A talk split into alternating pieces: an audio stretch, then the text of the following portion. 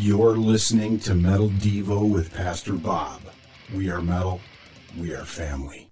I would love you to be part of Metal Devo. You know that music that we have before and after I speak? Why don't you write something? I'd love to hear what you might come up with, and would you submit it to us? Every month, I want to have a different person with some great music that you put together. Just send your music to submissions at sanctuaryinternational.com.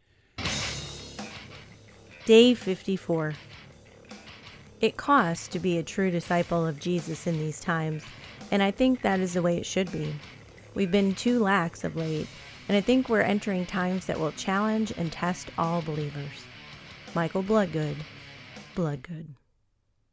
You should know this, Timothy that in the last days there will be very difficult times, for people will love not only themselves and their money, they will be boastful and proud and scoffing at God, disobedient to their parents, ungrateful.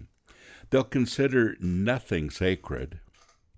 They'll be unloving, unforgiving. They'll slander others and have no self control.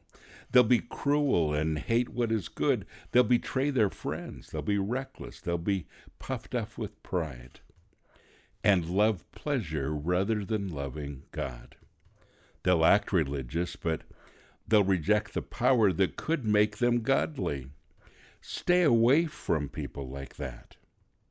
You've been taught the Holy Scripture from childhood, and they have given you the wisdom to receive the salvation that comes by trusting in Christ Jesus.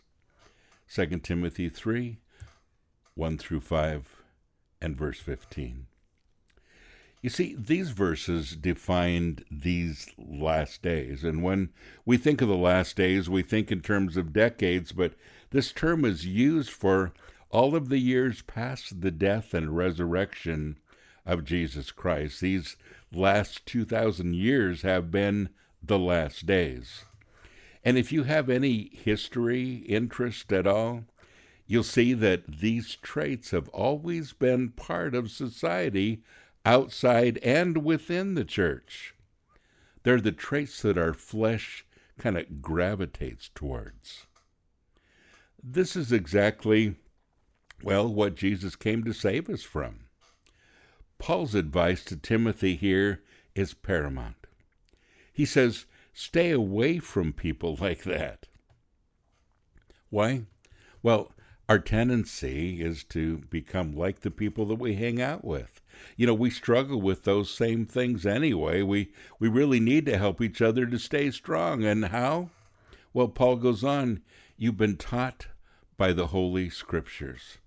You know, Paul knew the wisdom that came from the scriptures would be enough to keep Timothy on the right path. His foundation would be enough if he eliminated the temptation.